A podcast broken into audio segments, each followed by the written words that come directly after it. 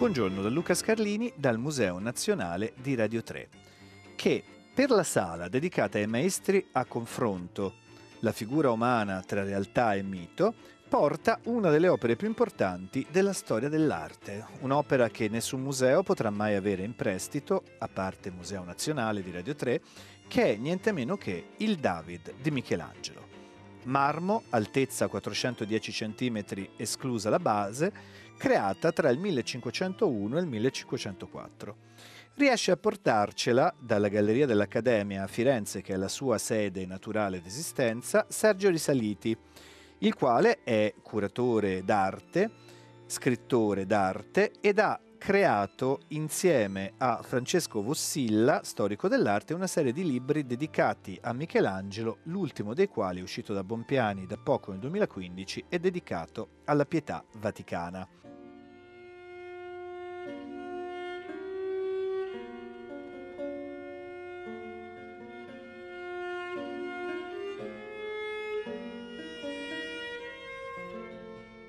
La vicenda del Davide di Michelangelo, naturalmente, è legata al fatto che è uno degli oggetti d'arte più famosi della storia dell'arte mondiale.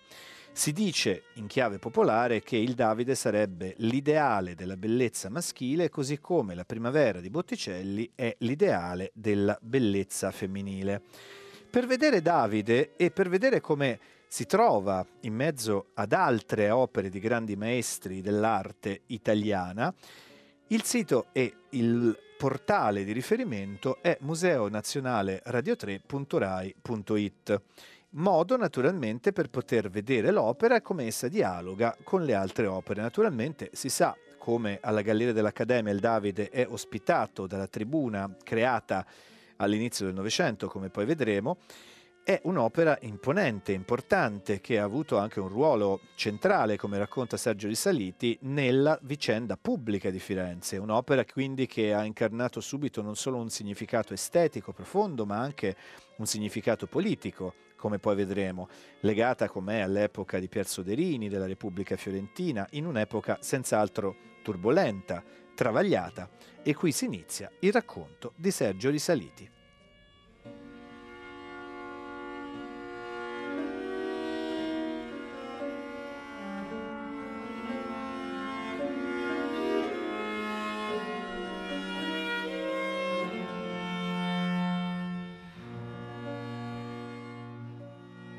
Michelangelo Buonarroti, David,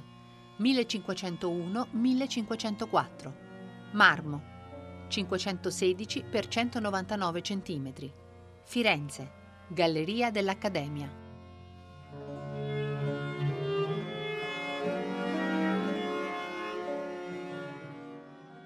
Parrà strano, assurdo o fin troppo provocatorio, ma l'opera che vorrei, potrei prestare a Radio 3 è un'opera conosciuta in tutto il mondo, celeberrima, è il Davide di Michelangelo Buonarroti, conservato dal tardo Ottocento all'Accademia, alla Galleria dell'Accademia di Firenze, eh, ma presente in forma di copia in piazza Signoria nella città sull'Arno. Chi non conosce, chi non ha visto, chi non ha ammirato questo bel giovane nudo eh, colossale di almeno 5 metri e più e qualcosa di più, un marmo, un blocco di marmo scolpito in forma umana che pesa oggi 6.500 kg circa, ma all'epoca dell'estrazione del macigno nelle cave di Carrara contava 60.000 kg circa di, di, pietra. Pietra scolpita, scalpellata, a colpi di, di martello, di mazzuolo, prima da Agostino di Duccio e poi da Michelangelo Buonarroti.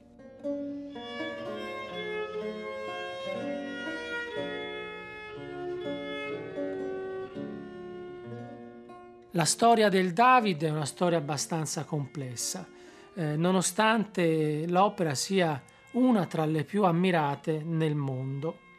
Non tutti sanno, ad esempio, che il colossale Davide di Michelangelo è frutto di un progetto decorativo anteriore al 1501. cioè all'anno in cui eh, Michelangelo firmò il contratto con eh, i committenti l'opera del Duomo. Infatti, ancora prima del 400, l'opera di Santa Maria del Fiore voleva arricchire i contrafforti della cattedrale con statue di profeti o di figure virtuose. Era un progetto precedente addirittura al 400. Eh, se ne hanno immagini anche in affreschi in Santa Maria Novella, di come gli fiorentini immaginassero di eh, arricchire con statue eh, la chiesa di Santa Maria del Fiore. Per quel tipo di ornamento plastico si pensò prima a sculture relativamente grandi in marmo, poi a colossali, gigantesche immagini scolpite eh, realizzate in terracotta. Una di queste opere fu compiuta da Donatello intorno al 1410 e raffigurava il condottiero Giosuè, conquistatore di Gerico. L'altra, un Ercole, fu commissionata molti anni dopo intorno al 1463, ad Agostino di Duccio, uno scultore noto all'epoca per aver decorato il Tempio Maletestiano di Rimini, un'opera architettonica del noto eh, Leon Battista Alberti, teorico dell'arte tra l'altro. L'anno successivo probabilmente perché eh, i committenti, l'opera del Duomo, si era ritenuta soddisfatta della prestazione di Agostino di Duccio, chiese eh, sempre al, allo stesso artista di realizzare una seconda statua. Ma questa volta vollero rischiare qualcosa di più e eh, pretesero da Agostino una statua, una figura di Davide, il re profeta, il vincitore dei Filistei, ma in marmo. Cominciarono a sognare, immaginare di eh, risolvere anche problemi di conservazione di statue all'esterno, posizionando all'altezza di più o meno 30 metri una figura colossale di ben 5 metri in marmo. Era per l'epoca un'impresa straordinaria.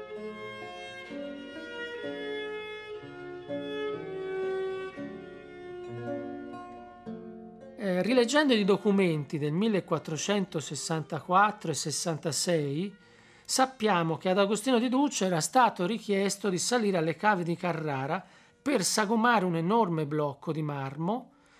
e farlo a pezzi in modo da trasferirlo giù a, alla, alla marina, al mare e poi trasportarlo a Firenze in modo più agevole, con meno rischi. Tuttavia, Agostino contravvenne a queste indicazioni dei committenti e, preso forse da un impeto e un'ambizione di, di gloria eterna, decise di, ehm, di portare giù a Firenze un unico blocco di marmo e quindi di sfidare gli antichi romani nell'esecuzione di una statua colossale ex uno lapide, cioè cosa significa? Da un marmo, da un blocco di marmo solo, ovvero senza tagliarla a pezzi e aggiungere pezzi e poi rimontarla magari in alto. A tutt'oggi noi ci siamo basati su quello che ci hanno raccontato le fonti, cioè che Michelangelo avrebbe ricevuto dall'opera del Duomo un marmo un blocco di marmo male abbozzato da uno scultore precedente, di cui spesse volte si eh, censura addirittura o non si ricorda neppure nome e cognome. E invece, appunto, rileggendo i documenti, veniamo a sapere che la statua, che, eh, che il blocco lavorato da Agostino di Duccio era praticamente terminato eh, nel 1466 quando Agostino lasciò Firenze. Agostino aveva elaborato una figura già, aveva scolpito una figura dandogli una, una precisa morfologia che si può ricavare confrontando alcune eh, opere del, del maestro di Agostino di Duccio tra di loro, in particolare una figura di Davide a bassorilievo eseguita dallo stesso artista nel Tempio Maletestiano di Rimini. Probabilmente alcune posizioni della, della statua che oggi noi vediamo, quella eseguita da Michelangelo, erano state già eh, sbozzate, lavorate e perfezionate da Agostino di Duccio. Ad esempio il braccio sinistro, che oggi nell'invenzione michelangiolesca eh, impugna la fionda, ma allora nelle intenzioni eh, di Agostino di Duccio doveva trattenere la cocca, la, il bordo, la, la punta di un, di un mantello, probabilmente una parte di un mantello. Un mantello poggiato sulla bas- spalla sinistra un po' alla romana, eh, con un atteggiamento eh, antico, antiquario, ma che in realtà serviva poi, calando dietro a tergo delle spalle dell'eroe biblico, a sostenere maggiormente questa enorme statua. Proprio perché questa statua si sarebbe dovuto alzarla in verticale e poi con grandi macchine trasferirle nei piani alti della cattedrale, sui contrafforti di Santa Maria del Fiore. Per varie ragioni eh, Agostino eh, se ne andò da Firenze e quella statua praticamente quasi del tutto finita, forse con la testa di Golia tra le gambe e una, e una mano destra già eh, impostata per impugnare la spada, vestita come solitamente si vestivano le figure di Davide nell'iconografia del primo Quattrocento, ecco, quella statua lì rimase abbandonata per decenni eh, nei cantieri del Duomo fiorentino.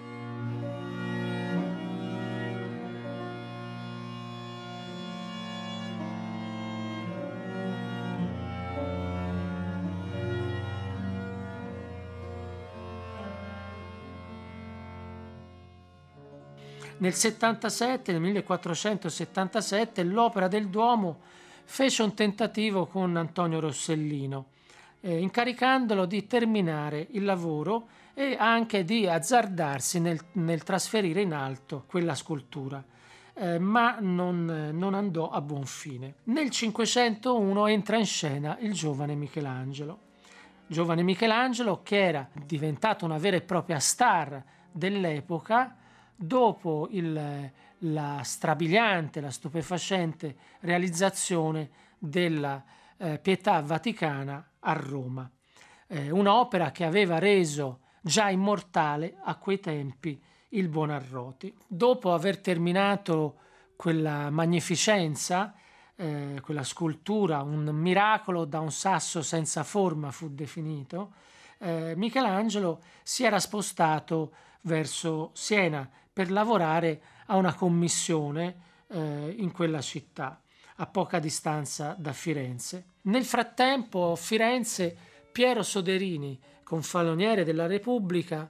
eh, aveva preso di nuovo eh, coraggio e in un momento abbastanza speciale della storia politica, economica e anche eh, sociale della città fiorentina, si era deciso a eh, riprendere, rimettere mano al progetto con l'intenzione di terminare definitivamente la statua eh, per mano di un artista importante e magari eh, dargli un'ubicazione, una collocazione o nella Chiesa, nell'ambito, nel contesto della Chiesa e del Duomo o in altro contesto. Grazie ai buoni uffici, alle buone parole spese da un personaggio importante che gravitava nell'orbita della politica fiorentina e che era forse in quel momento il maggior committente di Michelangelo, cioè Lorenzo di Pier Francesco de' Medici, Michelangelo torna a Firenze e viene, come dire, presentato, possiamo dire, al Soderini come il, il migliore candidato possibile a realizzare quell'impresa. Eh, Soderini aveva invano tentato di eh, coinvolgere Leonardo da Vinci per terminare quella scultura abbandonata di Agostino di Duccio, ma invano, non, non, non lo aveva convinto perché Leonardo forse non voleva sciuparsi le sue preziose mani di ingegnere, eh, di scrittore e di, e di pittore soprattutto. Eh, Michelangelo no, Michelangelo forse fin da ragazzino, passando, transitando per Piazza del Duomo, aveva aveva mirato, aveva preso di mira quella statua eh, incompiuta di, di, Agostino, col sogno, con l'ambizione un giorno eh, più maturo di, di prenderla e terminarla e magari già pensava a come modificarla, a come trasformarla nell'opera più bella del suo tempo, più importante del suo tempo. Nell'agosto del, del 1501 Michelangelo firma il contratto, la, la, statua entra in sua proprietà praticamente e eh, la prima cosa che compie è di portarla eh, all'interno dei laboratori dell'Opera del Duomo e di alzarla in verticale. Eh, questo ci dice che eh, nelle intenzioni di Michelangelo vi era già eh, il desiderio di lavorare, di completare a tutto tondo questa figura. La lavorazione impegnò eh, non troppo tempo il Buonarroti, perché già nel 1503 eh, Soderini eh, volle visionare quanto eh, Michelangelo era riuscito a compiere. E probabilmente la sorpresa dovette essere grandissima, tanto lo stupore, la meraviglia, entrare in questa sorta di gabbia eh, in cui Michelangelo si era nascosto per lavorare segretamente il marmo e vedere apparire eh, da sotto in su un gigante eh, di 5 metri e più, 5 metri e 30 un ragazzo, un giovane atleta dalle fattezze perfette, magnifiche, tutto nudo, completamente nudo, una statua eh, di uomo nudo eh, di quelle dimensioni non si era mai vista all'epoca a Firenze e non si era neppure mai forse immaginata. Eh, Michelangelo con quell'atto spogliare la figura di D'Agostino di Duccio e rivestirla della nudità, nudità adamitica, direi, perfetta, incontaminata, Michelangelo entrò, come dire, già nel pantheon della storia dell'arte, eh, superando sia i moderni che gli antichi, come narrano le fonti. Lo shock di Soderini e di coloro che lo accompagnarono fu tale, probabilmente, che già in quell'anno, nel 1503, 24 giugno, festa di San Giovanni Battista, si decise di spostare, ho usato una volta una parola forse un po' dura, scippare la Chiesa di questo capolavoro e trasferirlo dalla primo, primigenia originale committenza per, eh, per gli, gli, sproni e i contrafforti della, della, cattedrale verso la piazza, piazza della Signoria. Cioè si passava e si trasformava, anzi si trasformava il Davide da statua sacra, statua da, dai temi, dai contenuti religiosi, a statua, direi quasi politica, con simboli, valori, temi più attinenti alla nuova Repubblica fiorentina. È un trasferimento epocale, un trasferimento che, che ci fa capire come, eh, portando il Davide sotto Palazzo Vecchio, finisce l'epoca delle cattedrali e delle decorazioni scultoree delle cattedrali e inizia l'epoca del nuovo rapporto tra estetica e politica, tra potere politico e artista, che ha al centro la piazza come spazio pubblico in cui esibire, mostrare le grandi opere d'arte che incarnano i valori di, della Repubblica, in questo caso, o successivamente valori anche del principe o magari delle forze, diciamo, dominanti in quel momento la città. Il Davide, infatti, dopo una giuria che a poco servì in realtà, messa su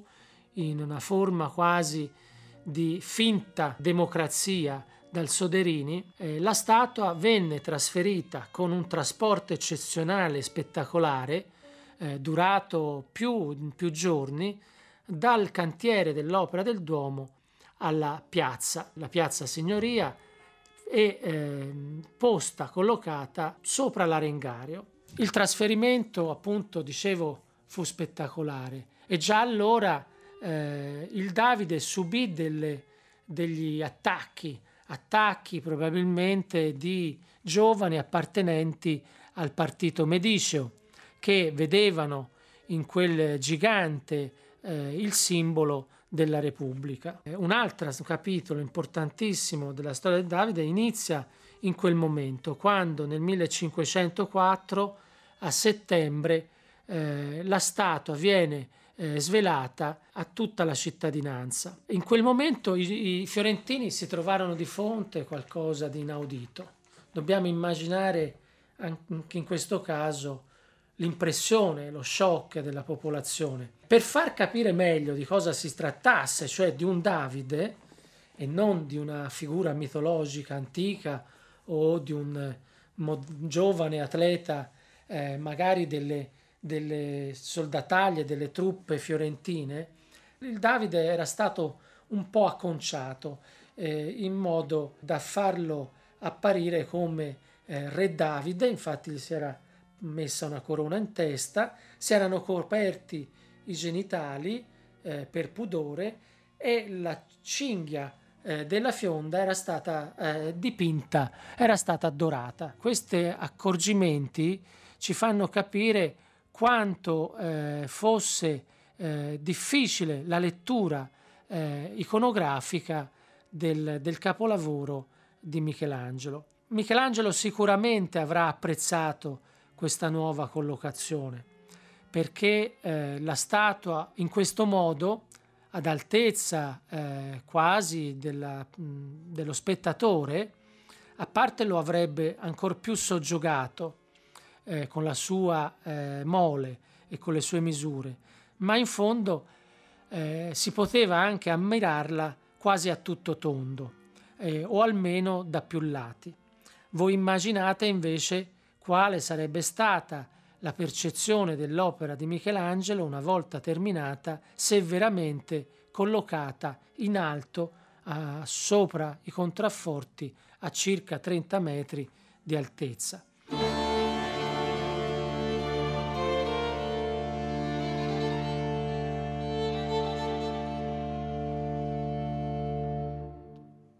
Davide, nella versione michelangiolesca celeberrima, è un'opera che ha molto sedotto l'immaginazione. Non si contano gli adattamenti, le forme di rappresentazione, i rifacimenti che si sono dati di questo straordinario capolavoro michelangiolesco. Ed è noto che peraltro la sua posizione a Firenze ha subito nel tempo dei cambiamenti. Lo scorso anno, appunto alla Galleria dell'Accademia, si è data una mostra intitolata Riconoscere Michelangelo, la scultura del Buonarroti nella fotografia e nella pittura dall'Ottocento a oggi, che permetteva di vedere le varie destinazioni del Davide. In una foto del 1859 di John Brampton Philpott, uno dei primi fotografi inglesi a tenere studio a Firenze e a testimoniare per il grande mercato anglosassone le opere d'arte, si vede il Davide di fatto di fronte all'ingresso di Palazzo Vecchio, difeso da una sua piccola casina in legno, estremamente essenziale, ma comunque esposto in modo chiaro all'attacco degli agenti atmosferici. E poi naturalmente è chiaro che Davide, per chiunque vada a Firenze, è anche un oggetto di souvenir e nella mostra c'erano mh, svariati scatti di fotografi come Hans Madei i quali venivano a testimoniare una specie di commercializzazione di Davide inverosimile. Davide che si trova a Firenze al mercato ovunque, sui grembiulini da cucina, eh, con allusioni di vario tipo all'avvenenza o alla virilità di questa straordinaria scultura michelangiolesca. Insomma, Davide, oggetto eccezionale della storia dell'arte, ma anche icona pop legatissima alla rappresentazione di Firenze turistica in tutto il mondo e davvero usata, abusata e riutilizzata in ogni possibile chiave di rappresentazione.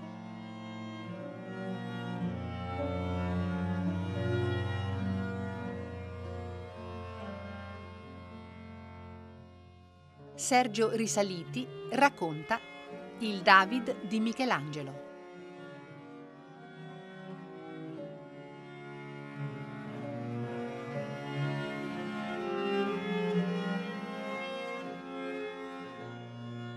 Molti ritengono che queste forme, eh, la fisionomia ad esempio del volto, gli occhi un po' bovini,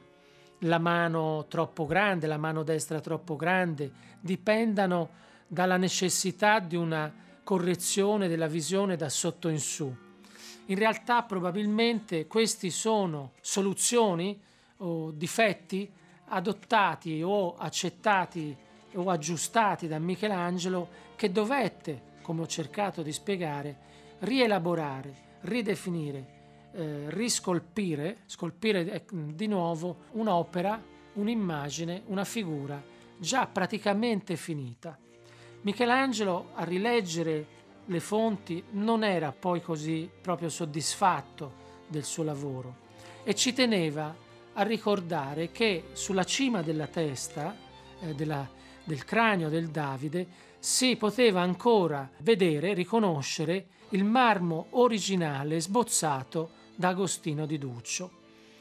e che eh, lui aveva dovuto comunque ripartire da, eh, da, una morfologia già data nel 400 e infatti Michelangelo stesso eh, ricorda che le gambe ad esempio erano già in quella posizione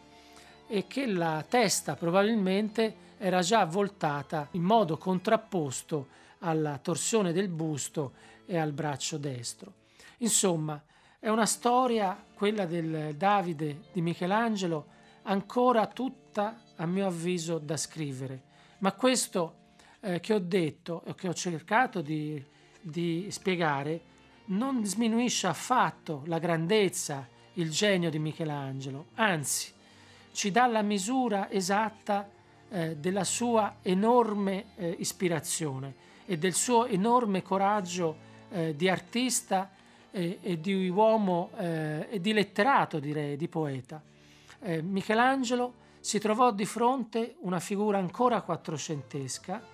abbigliata probabilmente nei modi tipici della iconografia del secolo precedente, quelli ad esempio del Davide di Donatello eh, o del Verrocchio, ed ebbe il coraggio di eh, stravolgere completamente, restituendo alla cristianità, potremmo dire, una bellezza all'antica. In fondo Michelangelo cosa fa? Eh, rende cristiano il bello antico,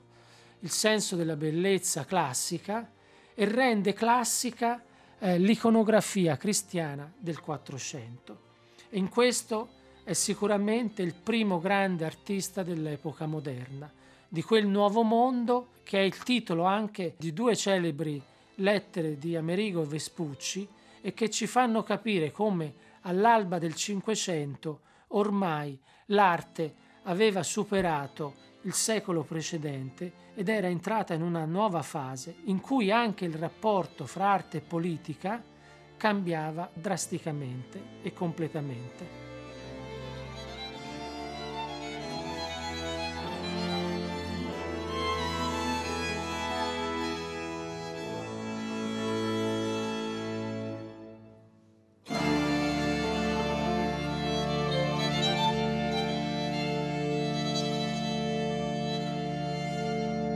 La sala dei maestri a confronto con grandi capolavori della vicenda dell'arte italiana, Museo Nazionale introduce nelle proprie sale il meraviglioso, enorme, imponente Davide di Michelangelo. Entrate dalla porta di Museo Nazionale e dal sito museonazionaleradio3.rai.it per vedere l'opera nella sua essenza, trovare suggestioni bibliografiche e approfondimenti possibili intorno. E per avere un dialogo noi ci rivolgiamo anche alle immagini che ci vengono inviate dagli appassionati di Instagram tramite l'associazione Eigers che li raccoglie e Manute ci manda una bella immagine dalle cappelle medicee che naturalmente hanno molto a che vedere con l'eredità michelangiolesca. E in questo, come ovvio, si danno ulteriori dialoghi tra le opere d'arte che il Museo Nazionale accoglie nelle proprie capienti e assai duttili sale. Il fatto naturalmente che Davide sia diventata opera pop, opera citata, opera riprodotta, è qualcosa che è legatissimo anche al suo ruolo pubblico e politico. Se noi facciamo riferimento a alcuni pittori di paesaggio ottocenteschi, come ad esempio Ferdinando Artaria, eh, insieme a Johann Jakob Falkeisen, che facevano incisioni e stampe per il mercato tedesco in questo caso, vediamo che il Davide sta alla porta di Palazzo Vecchio come un vero e proprio difensore della città, quindi qualcosa di questa incarnazione del senso politico che Pier Soderini, il gonfaloniere, aveva voluto fortemente, Davide che si poneva nella sua posizione in Piazza della Signoria come minaccia nei confronti di eventuali nemici, di eventuali assalitori, veniva riprodotto in tutt'altra dimensione. E poi Eugène Piot, un fotografo francese, anche lui specializzato in immagini di opere d'arte fiorentine, ci fa vedere come Davide abbia anche accolto al proprio fianco, alla propria destra per la precisione, i primi lampioni a gas che la città aveva ospitato, quindi un punto di riferimento fondamentale sia per la vicenda politica, ma anche per vedere i cambiamenti che nel tempo la città di Firenze ha affrontato e curiosamente con un vero e proprio continuo dialogo tra questa rappresentazione celebre del Rinascimento e via via il passare e il trascorrere del tempo.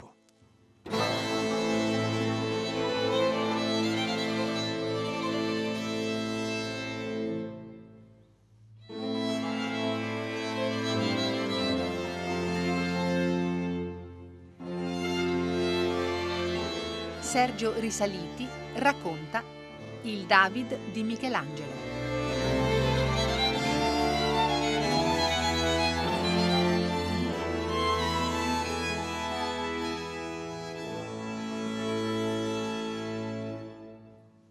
Credo che il Davide, al di là della percezione, direi ormai stereotipata, che se ne ha, e del consumo quotidiano della sua immagine trasformata in una eh, immagine bidimensionale, dato che eh, viviamo e godiamo dell'arte eh, in senso sempre più virtuale, ecco, credo che il Davide al suo interno, in sé, preservi ancora qualcosa di misterioso, un'aura di divinità di assoluta perfezione, di bellezza trascendentale che ci soggioga, che in qualche modo eh, arriva a toccare le corde più profonde della nostra anima, del nostro essere, facendoci pensare a noi stessi come qualcosa non di effimero, di perituro, di volgare, di abietto, ma qualcosa di perfetto, di sacro. Ecco, credo che al di là del consumo di questa nudità esibita in modo così puro, così trasparente, senza nessun'altra intenzione, ci sia la possibilità segreta, interiore, mm, profonda dentro di noi di riscoprire la santità, direi, la sacralità del corpo. Questa nudità per Sant'Agostino e quindi per, per Michelangelo, la grazia divina era un vestito, era un abito e l'abito della grazia divina, prima del peccato, era la perfetta nudità, la nudità perfetta dei corpi. Eh, l'essere umano, secondo la Bibbia e quindi secondo un artista cristiano come Michelangelo e neoplatonico come Michelangelo, era incarnazione divina. L'uomo era stato creato a immagine e somiglianza di Dio, quindi perfetto. Michelangelo ambisce, vuole e riesce a restituire al mondo questa immagine di perfezione. Ecco perché siamo profondamente, immediatamente attratti da questa figura, non perché in questa figura rivediamo un atleta di oggi, l'attore con il bel corpo, con i bei muscoli, no, anche perché la forza fisica anche del Davide Michelangelo è espressione di una forza spirituale, di un'intensità e di una vocazione estremamente spirituale, totalmente spirituale. Davide è unto del Signore, sa che abbatterà il nemico del popolo di Israele, il Filisteo, l'incarnazione invece del male sa di operare per il bene e quindi è Dio che ingenera forza alla sua fisicità.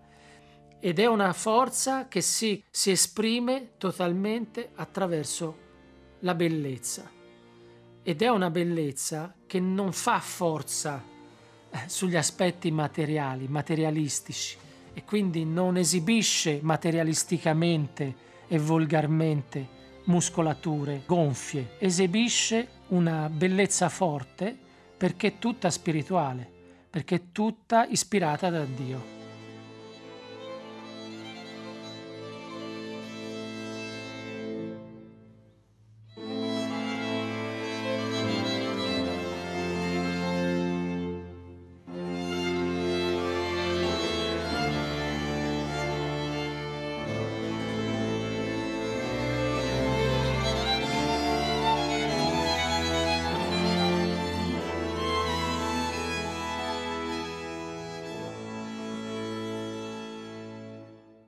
Per la sala dei maestri a confronto, figura umana tra realtà e mito, Sergio Risaliti ci ha portato un'opera monumentale, appunto Il Davide di Michelangelo. E la storia, la vicenda complessa, contrastata della relazione tra l'artista giovane ancora e questo blocco di marmo che già era stato affrontato da altri artisti prima di lui, ma nessuno è riuscito a portare in fondo la realizzazione, è stato raccontato come un vero e proprio thriller storico nel famoso romanzo di Irving Stone, Il tormento e l'estasi, il romanzo di Michelangelo, un'opera che dagli anni 50 ebbe enorme successo di bestseller in tutto il mondo e che venne portata al cinema con Charlton Heston protagonista. Nel caso del romanzo c'è un intero lunghissimo capitolo dedicato alla realizzazione del Davide che eh, dà il senso anche di quanto vi sia di romanzesco in questa attività. Il capitolo si intitola Il gigante, il libro è stato edito più e più volte in italiano a partire appunto dagli anni 60 e in questo caso è anche curioso vedere come Irving Stone abbia ricostruito il lavoro complicato, complesso delle commissioni che stabilirono dove eh, vi era il posto per il Davide, per la sua collocazione. E si parla nel romanzo anche della contrapposizione con Leonardo da Vinci, il quale, come è noto, fece un proprio disegno del Davide, ma espresse molti dubbi nei confronti della bellezza dell'opera. Si sa che i due non avevano necessariamente rapporti cordiali e di sicuro incarnavano anche visioni artistiche molto diverse. Insomma, un'opera che in sé è un romanzo che raffigura perfettamente il Rinascimento italiano nel suo vertice assoluto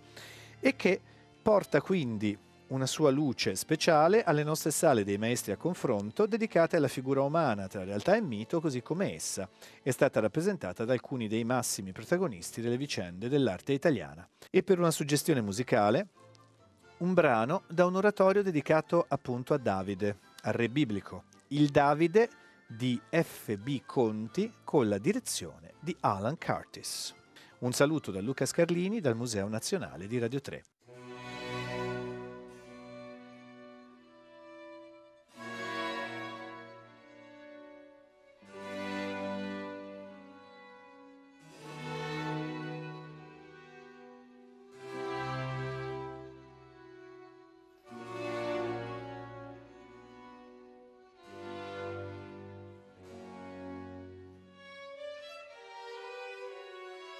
Museo Nazionale, 150 opere d'arte della storia d'Italia.